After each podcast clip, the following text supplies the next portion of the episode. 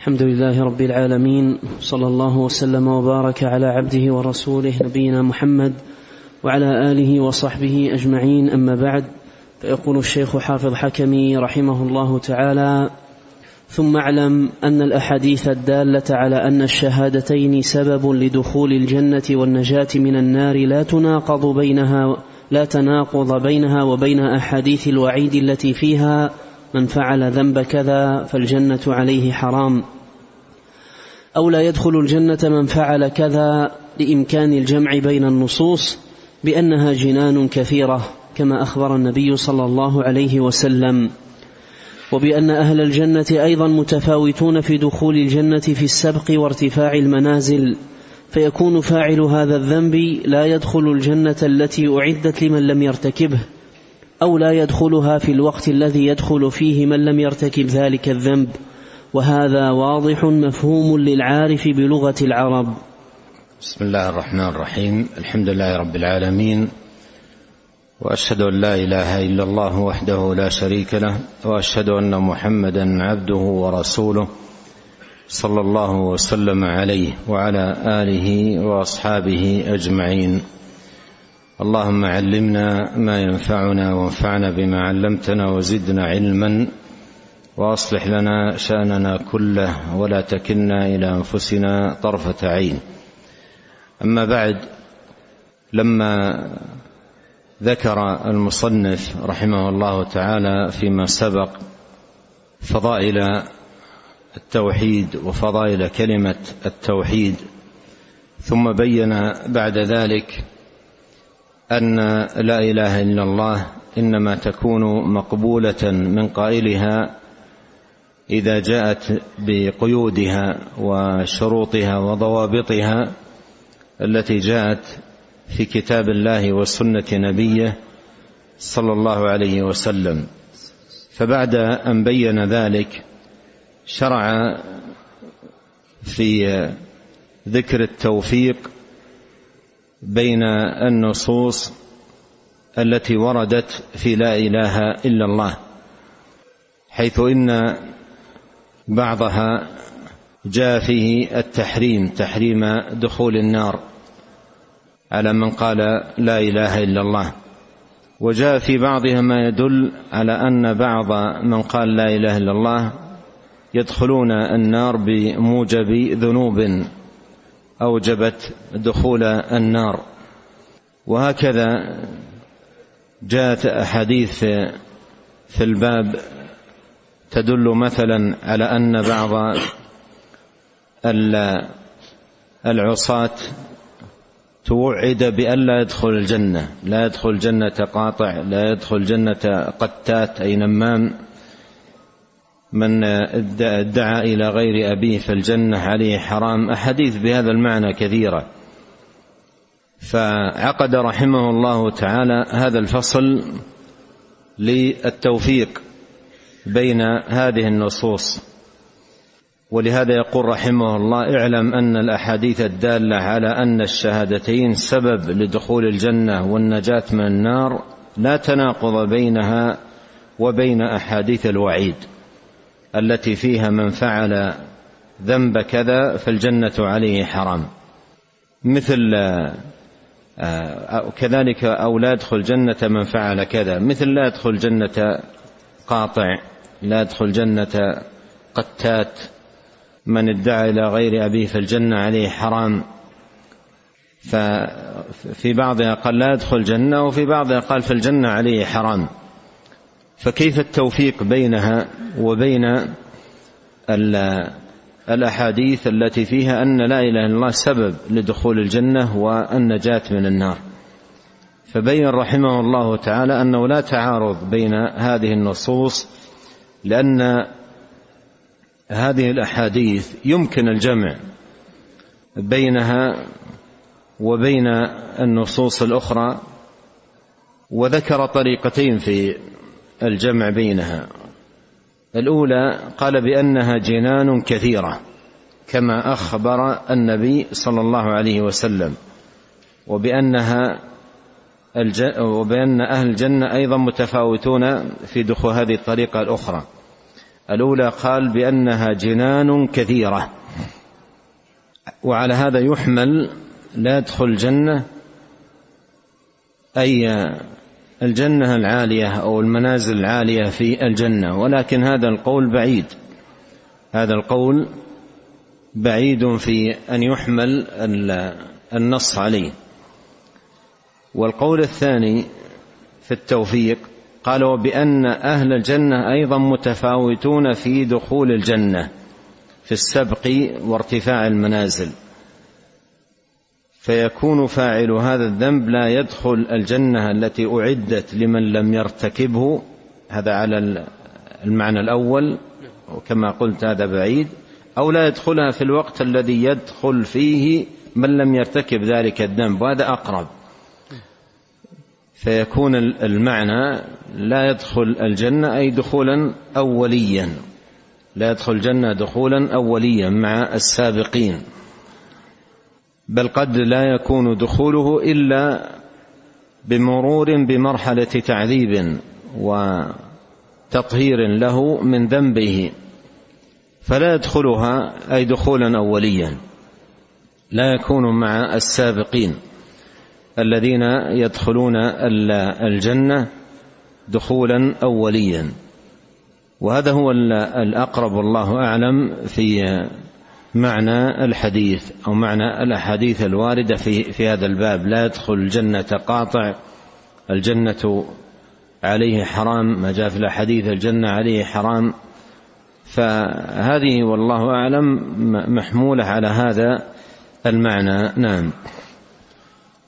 قال رحمه الله تعالى وكذلك لا تناقض بين الأحاديث التي فيها تحريم أهل هاتين الشهادتين على النار. وبين الأحاديث التي فيها إخراجهم منها بعد أن صاروا حمما. حمما أي فحما. نعم. لإمكان الجمع بأن تحريم من يدخلها بذنبه من أهل التوحيد بأن تحريمه عليها يكون بعد خروجه منها برحمة الله ثم بشفاعة الشافعين. ثم يغتسلون في نهر الحياة ويدخلون الجنة فحينئذ قد حرموا عليها فلا, تمسه فلا تمسهم بعد ذلك. فلا تمسهم بعد ذلك؟ أو أن يكون المراد أنهم يحرمون مطلقا على النار التي أعدت للكافرين التي لا يخرج منها من دخلها وهي ما عدا الطبقة العليا من النار التي يدخلها بعض عصاة أهل التوحيد ممن شاء الله تعالى عقابه وتطهيره بها على قدر ذنبه.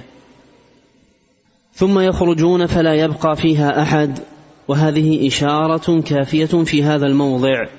وسنذكر إن شاء الله تعالى بسط ذلك في موضعه عند ذكر الشفاعات ونذكر الأحاديث التي فيها هذا وهذا والأحاديث التي يكون بها الجمع بين ذلك. وقد هنا ذكر نعم هنا آه، يذكر رحمه الله تعالى توفيقا آخر بين نوع آخر من الأحاديث الوارده في فضل لا إله إلا الله حيث إن من الأحاديث التي وردت في فضل لا إله إلا الله ما قال فيه عليه الصلاة والسلام إن الله حرم على النار من قال لا إله إلا الله. إن الله حرم على النار فجاء في أحاديث تحريم النار على من قال لا إله إلا الله. ثم هناك أحاديث أخرى فيها أن بعض من قال لا إله إلا الله قد دخلوا النار بموجب ذنوب فعلوها. مثل حديث أخرجوا من النار من قال لا إله إلا الله وفي قلبه أدنى مثقال ذرة من إيمان. كيف يوفق بين هذا الحديث أخرجوا من النار من قال لا إله إلا الله وبين حديث إن الله حرم على النار من قال لا إله إلا الله. ففي هذا الحديث إن الله حرم على النار فيه أنه لا يدخل النار من قال لا إله إلا الله.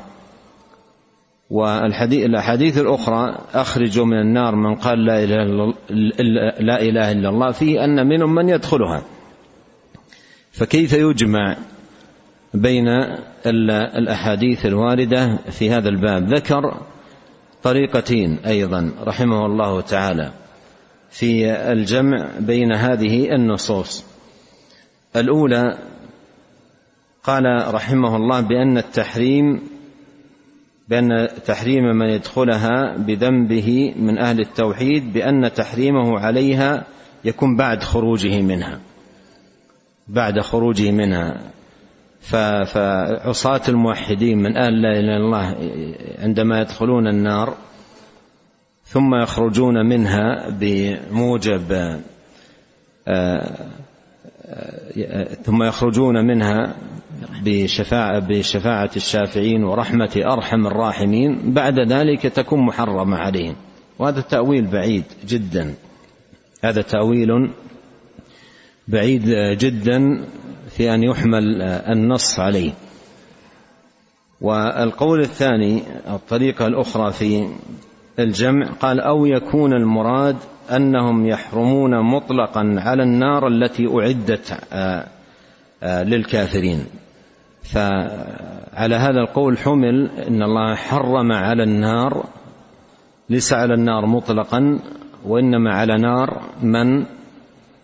الكفار التي هي دار الخلود لهم الأبدي. فلا يدخلون النار التي من دخلها كان مخلدا فيها وأيضا حمل الأحاديث على هذا المعنى تأويل بعيد عن المراد.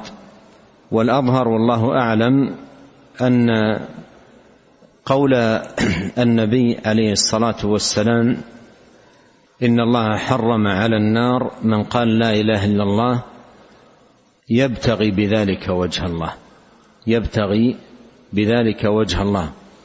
وهذه درجة عالية في التوحيد وهي تحقيق التوحيد. ومن حقق التوحيد دخل الجنة بدون حساب ولا عذاب.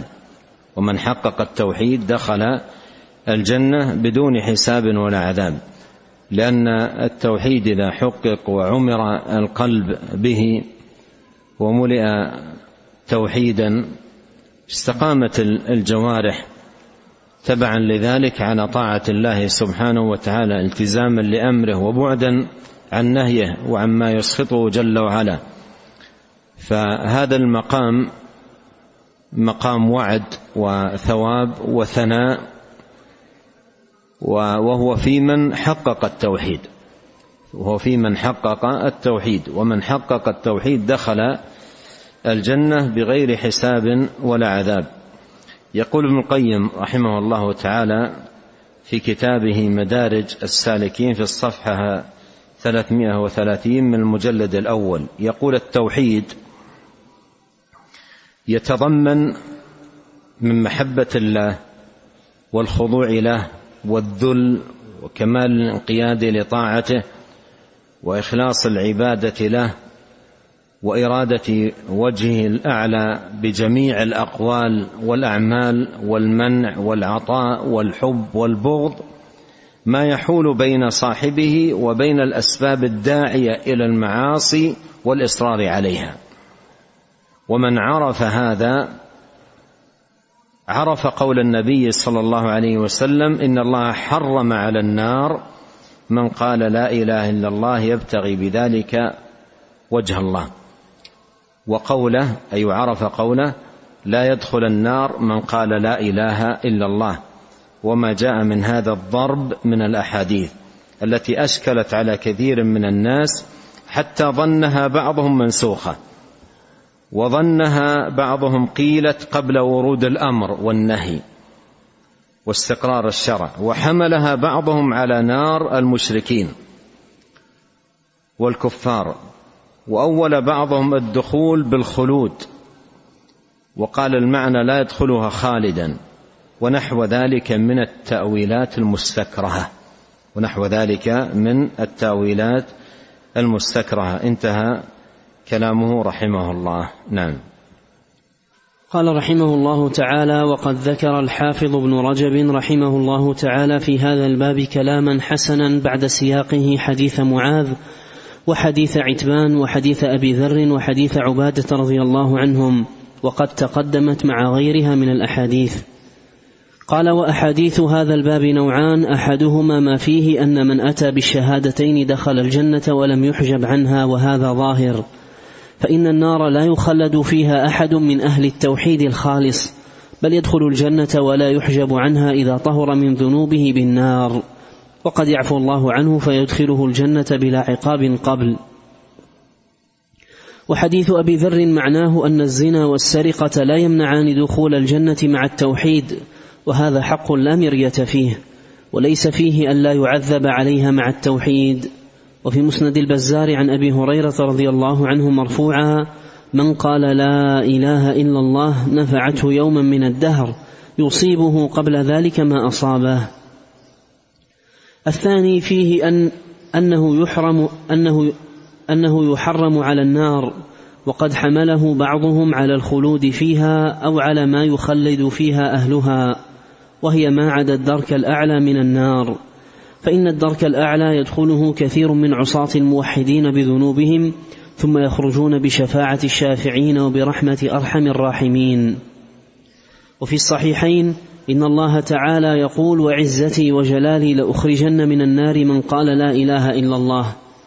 وقالت طائفة من العلماء نعم الأول هذا الذي ذكره مثل ما مر معنا كلام القيم نعم. من التاويلات البعيدة نعم. أحسن الله عليكم.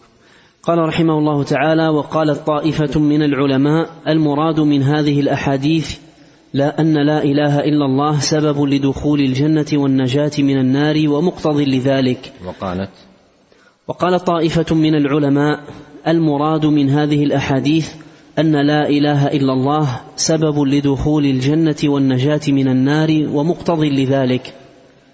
ولكن المقتضي لا يعمل عمله إلا باستجماع شروطه وانتفاء موانعه فقد يتخلف عنه مقتضاه لفوات شرط من شروطه أو لوجود مانع وهذا قول الحسن ووهب نعم هذا أحسن ما يقال في هذا أحسن ما يقال في الجمع بين النصوص لأن النصوص التي جاء فيها التحريم تحريم دخول النار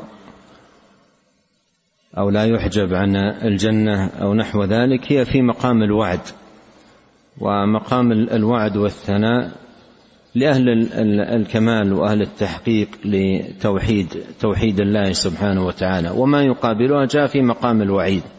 فهذا له مقام وهذا له مقام. نعم. قال رحمه الله تعالى وهذا قول الحسن ووهب بن, ووهب بن منبه وهو أظهر. نعم. قال وهو أظهر. يعني هذا الحمل للنصوص وحملها على هذا المعنى هو الأظهر. نعم. وقال, وقال الحسن للفرزدق وهو يدفن امرأته ما أعددت لهذا اليوم؟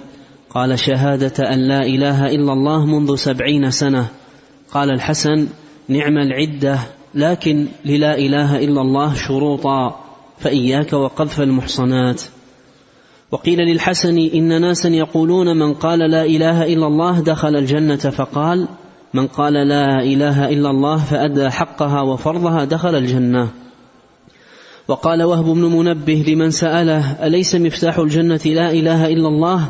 قال بلى ولكن ما من مفتاح إلا له أسنان فإن أتيت بمفتاح له أسنان فتح لك وإلا لم يفتح لك. هذا تنبيه من هؤلاء الأئمة رحمهم الله إلى أن لا إله إلا الله إنما تكون نافعة إذا استكملت قيودها وشروطها وضوابطها. التي وردت في كتاب الله وسنة نبيه عليه الصلاة والسلام وسبق بسطها عند المصنف بأدلتها. نعم. قال رحمه الله تعالى وهذا الحديث إن مفتاح الجنة لا إله إلا الله إن مفتاح الجنة لا إله إلا الله أخرجه الإمام أحمد بإسناد منقطع عن معاذ رضي الله عنه قال قال لي رسول الله صلى الله عليه وسلم إذا سألك أهل اليمن عن مفتاح الجنة فقل لا إله إلا الله. نعم لكن يعني معناه صحيح وإن كان الحديث ضعيفا إلا أن المعنى صحيح لا إله إلا الله مفتاح الجنة. ولهذا جاء في بعض الأحاديث في فضل لا إله إلا الله إلا فتحت له أبواب الجنة. إلا فتحت له أبواب الجنة الثمانية يدخل من أيها شاء. نعم. قال رحمه الله تعالى ويدل على هذا كون النبي صلى الله عليه وسلم رتب دخول الجنة على الأعمال الصالحة في كثير من النصوص كما في الصحيحين عن أبي أيوب رضي الله عنه أن رجلا قال يا رسول الله أخبرني بعمل يدخلني الجنة. قال تعبد الله لا تشرك تعبد الله لا تشرك به شيئا وتقيم الصلاة وتؤتي الزكاة وتصل الرحم. ويدل على هذا يعني على ما سبق أن لا إله إلا الله إنما تكون نافعة إذا أتي بقيودها وضوابطها يتقدم منها من ضوابطها الانقياد والامتثال والطواعية لله فيكون بهذا الانقياد ناجيا من العقاب وسخط الله سبحانه وتعالى. يقول رحمه الله ويدل على هذا يقول ابن رجب رحمه الله ويدل على هذا كون النبي صلى الله عليه وسلم رتب دخول الجنة على الأعمال الصالحة. على الأعمال الصالحة يعني لم يقتصر ترتب دخول الجنة على لا إله إلا الله. بل رتب أيضا على الأعمال الصالحة ورتب أيضا على تركها الوعيد. فهذا يدل على آه، نعم على ما سبق. نعم. قال رحمه الله تعالى وفي صحيح مسلم عن أبي هريرة رضي الله عنه أن رجلا قال يا رسول الله دلني على عمل إذا عملته دخلت الجنة قال تعبد الله لا تشرك به شيئا وتقيم الصلاة المكتوبة وتؤدي الزكاة المفروضة وتصوم رمضان. فقال الرجل والذي نفسي بيده لا أزيد على هذا شيئا ولا أنقص منه فقال النبي صلى الله عليه وسلم من سره أن ينظر إلى رجل من أهل الجنة فلينظر إلى هذا. وفي المسند عن بشير بن الخصاصية قال أتيت النبي صلى الله عليه وسلم لأبايعه فاشترط علي شهادة أن لا إله إلا الله وأن محمدا رسول الله وأن أقيم الصلاة وأن أوتي الزكاة وأحج, حج وأحج حجة الإسلام وأن أصوم رمضان وأن أجاهد في سبيل الله. فقلت يا رسول الله أما اثنتين فوالله ما أطيقهما الجهاد والصدقة. فقبض رسول الله صلى الله عليه وسلم ثم حركها وقال فلا جهاد ولا صدقة فبما يدخل الجنة إذا قال أبايع فبما, فبما تدخل. قال فلا جهاد ولا صدقة فبما تدخل الجنة إذا قلت أبايعك فبايعته عليهن كلهن. ففي الحديث أن الجهاد والصدقة شرط في دخول الجنة مع حصول التوحيد والصلاة والصيام والحج. ونظير هذا أن النبي صلى الله عليه وسلم قال أمرت أن أقاتل الناس حتى يشهدوا أن لا إله إلا الله وأن محمد رسول الله. ففهم عمر وجماعة من الصحابة رضي الله عنهم أن من أتى أن من أتى بالشهادتين امتنع من عقوبة الدنيا بمجرد ذلك فتوقفوا في قتال مانع الزكاة. وفهم الصديق رضي الله عنه أنه لا يمتنع قتاله إلا بأداء حقوقها لقوله صلى الله عليه وسلم لا إله إلا الله. نعم. أو حقوق الشهادتين. نعم. أحسن الله عليك لقوله صلى الله عليه وسلم فإذا فعلوا ذلك منعوا مني دماءهم وأموالهم إلا بحقها وحسابهم على الله. وقال الزكاة حق المال. وهذا الذي فهمه الصديق رضي الله عنه قد رواه عن النبي صلى الله عليه وسلم صريحا غير واحد من الصحابة منهم ابن عمر وأنس وغيرهما رضي الله عنهما. وأنه قال أمرت أن أقاتل الناس حتى يشهدوا أن لا إله إلا الله وأن محمد رسول الله ويقيموا الصلاة ويؤتوا الزكاة. ودل على ذلك قوله تعالى فإن تابوا وأقاموا الصلاة وآتوا الزكاة. الآية ولا تثبت إلا بأداء الفرائض مع التوحيد. ولما قرر أبو بكر رضي الله عنه هذا للصحابة رجعوا إلى قوله ورأوه صوابا. فإذا علم أن عقوبة الدنيا لا ترتفع عمن أدى الشهادتين مطلقا بل يعاقب بإخلاله بحق من حقوق الإسلام فكذلك عقوبة الآخرة. نعم هذا من بديع الاستنباط من هذه النصوص. نعم. وقد ذهبت طائفة إلى أن هذه الأحاديث المذكورة أولا وما في معناها كانت قبل نزول الفرائض والحدود منهم الزهري والثوري وغيرهما وهذا بعيد جدا. فإن نعم, نعم هذا بعيد. يعني مثل ما قال الشيخ أولا بعض الناس ظن أنها منسوخة. نعم. قال رحمه الله تعالى فإن كثيرا منها كانت بالمدينة بعد نزول الفرائض والحدود وفي بعضها أنه كان في غزوة تبوك في وهو وهي, من وهي في آخر حياة النبي صلى الله عليه وسلم. وهؤلاء منهم من يقول هذه الأحاديث منسوخة ومنهم من يقول هي محكمة ولكن ضم إليها شرائط. ويلتفت هذا إلى زيادة النص هل هي نسخ أم لا؟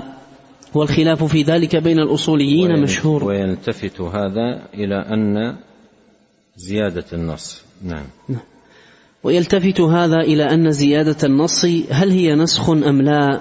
والخلاف في ذلك بين الأصوليين مشهور.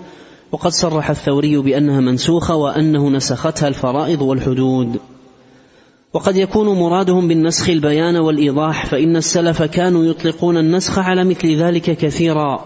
ويكون مرادهم أن آيات الفرائض والحدود تبين توقف دخول أهل الجنة والنجاة من النار على فعل الفرائض واجتناب المحارم.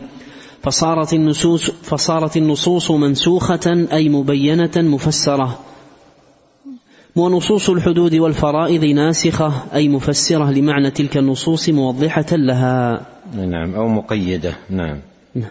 أحسن الله عليك وقالت طائفة تلك النصوص تلك النصوص المطلقة قد جاءت مقيدة في أحاديث أخر ففي بعضها من قال لا إله إلا الله مخلصا دخل الجنة وفي بعضها مستيقنا وفي بعضها مصدقا بها قلبه لسانه وفي بعضها يقولها من قلبه وفي بعضها قد ذل بها لسانه واطمأن بها قلبه. وهذا كله إشارة إلى عمل القلب وتحققه بمعنى الشهادتين. وإشارة أيضا إلى أنها إنما تكون نافعة بقيودها. إنما تكون نافعة لقائلها بقيودها وضوابطها. والا فما فائدة هذه القيود إذن التي ورد في أحد مصدقا بها قلبه مخلصا بها قلبه مستيقنا بها قلبه من مات وهو يعلم أنه لا إله, إلا الله. فجاءت في بعض الأحاديث مقيدة بقيود. نعم. قال رحمه الله تعالى وهذا كله إشارة إلى عمل القلب وتحققه بمعنى الشهادتين فتحققه بمعنى شهادة أن لا إله إلا الله أن لا يأله قلبه غير الله حبا ورجاء وخوفا وطمعا وتوكلا واستعانة وخضوعا وإنابة وطلبا. وتحققه بشهادة أن محمد رسول الله صلى الله عليه وسلم ألا ألا يعبد الله بغير ألا يعبد بغير ما شرعه على لسان نبيه محمد صلى الله عليه وسلم. وهذا المعنى جاء مرفوعا إلى النبي صلى الله عليه وسلم أنه قال من قال لا إله إلا الله مخلصا دخل الجنة. قيل ما إخلاصها يا رسول الله؟ قال أن تحجزك عما حرم الله عليك. وهذا يروى من حديث أنس بن مالك وزيد بن أرقم ولكن إسنادهما لا يصح. وجاء أيضا من مراسيل الحسن نحوه وتحقيق هذا المعنى وإيضاحه أن قول العبد لا إله إلا الله يقتضي أن لا إله غير الله والإله الذي يطاع ولا يعصى هيبة وإجلالا ومحبة وخوفا ورجاء وتوكلا عليه وسؤالا منه ودعاء له ولا يصلح ذلك كله لغير الله عز وجل. فمن أشرك مخلوقا في شيء من هذه الأمور التي هي من خصائص الإلهية كان ذلك قدحا في إخلاصه في قوله لا إله إلا الله ونقصا في توحيده. وكان فيه من عبودية المخلوق بحسب ما فيه من ذلك. وهذا كله من فروع الشرك. ولهذا ورد إطلاق الكفر والشرك على كثير من المعاصي التي منشأها من طاعة غير الله عز وجل أو خوفه أو رجائه أو التوكل عليه أو العمل. كما ورد إطلاق الكفر والشرك على الربا وعلى الحلف بغير الله عز وجل وعلى التوكل على غير الله والاعتماد عليه. وعلى من سوى بين الله وبين المخلوق في المشيئة مثل أن يقول ما شاء الله وشاء فلان. وكذا قوله ما لي إلا الله وأنت.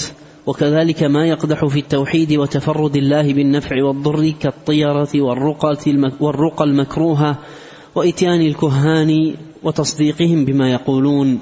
وكذلك اتباع هوى النفس فيما نهى الله عنه قادح في تمام التوحيد وكماله. ولهذا أطلق الشرع على كثير من الذنوب التي منشأها من هوى النفس أنها كفر وشرك كقتال المسلم ومن أتى حائضا أو امرأة في دبرها ومن شرب الخمر في المرة الرابعة وإن كان ذلك لا يخرجه لا يخرجه من الملة بالكلية. ولهذا قال السلف كفر دون كفر وشرك دون شرك. وقد ورد إطلاق الإله على الهوى المتبع. قال الله تعالى أرأيت من اتخذ إلهه هواه؟ قال الحسن رحمه الله هو الذي لا يهوى شيئا إلا ركبه. وقال قتادة هو الذي كلما هوي شيئا ركبه وكلما اشتهى شيئا أتاه لا يحجزه عن ذلك ورع. وروي من حديث أبي أمامة مرفوعا رضي الله عنه بإسناد ضعيف ما تحت ظل السماء إله يعبد أعظم عند الله من هوى متبع.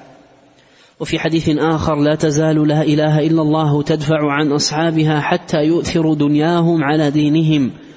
فإذا فعلوا ذلك ردت عليهم ويقال لهم كذبتم.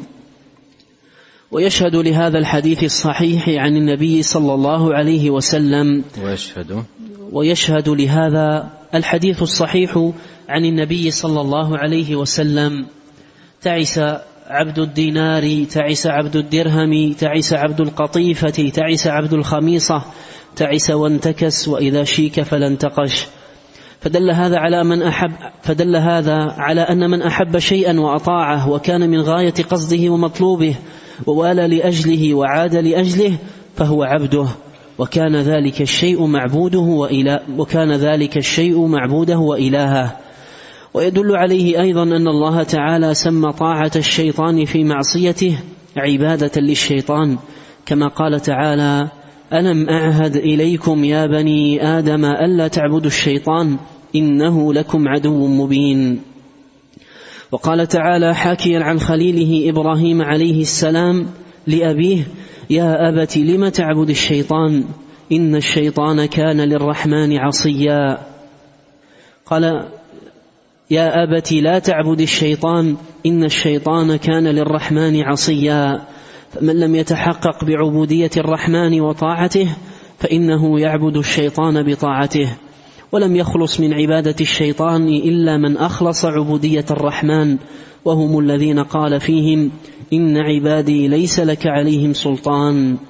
فهم الذين حققوا قول لا إله إلا الله وأخلصوا في قولها وصدقوا قولهم بفعلهم فلم يلتفتوا إلى غير الله محبة ورجاء وخشية وطاعة وتوكلا وهم الذين صدقوا في قول لا إله إلا الله وهم عباد الله حقا. نعم يعني هؤلاء المؤمنون الكمل الذين حققوا التوحيد.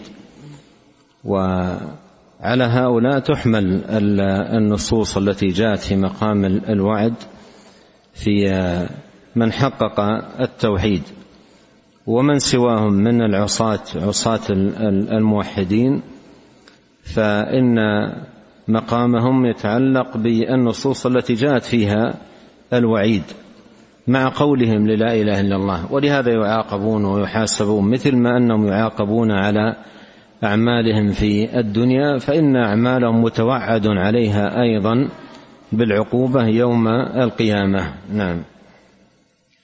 قال رحمه الله تعالى فأما من قال لا إله إلا الله بلسانه ثم أطاع الشيطان وهواه في معصية الله ومخالفته فقد كذب قوله فعله. ونقص من كمال توحيده بقدر معصية الله في طاعة الشيطان والهوى. ومن أضل ممن اتبع هواه بغير هدى من الله. ولا تتبع الهوى فيضلك عن سبيل الله. ثم قال رحمه الله فيا هذا أي ابن رجب. النقل كله عن ابن رجب رحمه الله تعالى. صلى الله عليه ثم قال رحمه الله فيا هذا كن عبدا لله لا عبدا للهوى. إما أن يكون هذا في شرح كلمة الإخلاص مطبوع له أو يكون في شرح الأربعين أحد هذين الكتابين. نعم. وثق عندكم؟ جامع.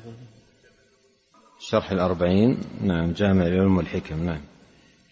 ثم قال رحمه الله فيا هذا كن عبدا لله لا عبدا للهوى فإن الهوى يهوي بصاحبه في النار أأرباب متفرقون خير أم الله الواحد القهار؟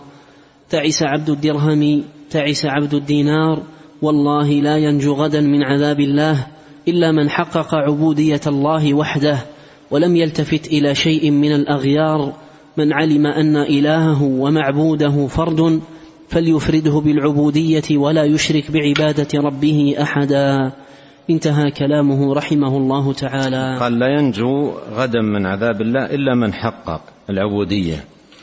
من حقق العبودية كان نصيبه لتحقيقه العبودية دخول الجنة بدون حساب ولا عذاب. دخول الجنة بدون حساب ولا عذاب. أما من وقع في المعصية وقع في الذنب فإن ذنبه عرضه لوعيد الله وسخطه سبحانه وتعالى. ولهذا مر معنا في الحديث من قال لا إله إلا الله دخل الجنة يصيبه قبل ذلك ما يصيبه. قوله يصيبه قبل ذلك ما يصيبه هذا يتعلق بمن وقع في معاصي. أما من حقق التوحيد لا لا لا, لا يتعلق به قول النبي صلى الله عليه وسلم يصيبه قبل ذلك ما يصيبه. لأن من حقق التوحيد آه، له الوعد بدخول الجنة بدون حساب ولا عذاب. قال والله لا ينجو غدا من عذاب الله إلا من حقق عبودية الله وحده.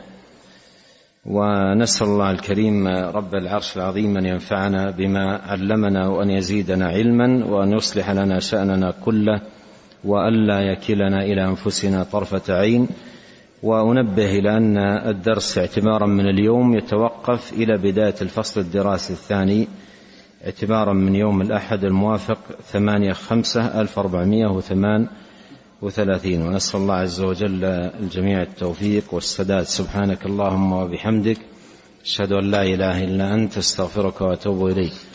اللهم صل وسلم على عبدك ورسولك نبينا محمد وعلى آله وصحبه أجمعين. جزاكم الله خيرا.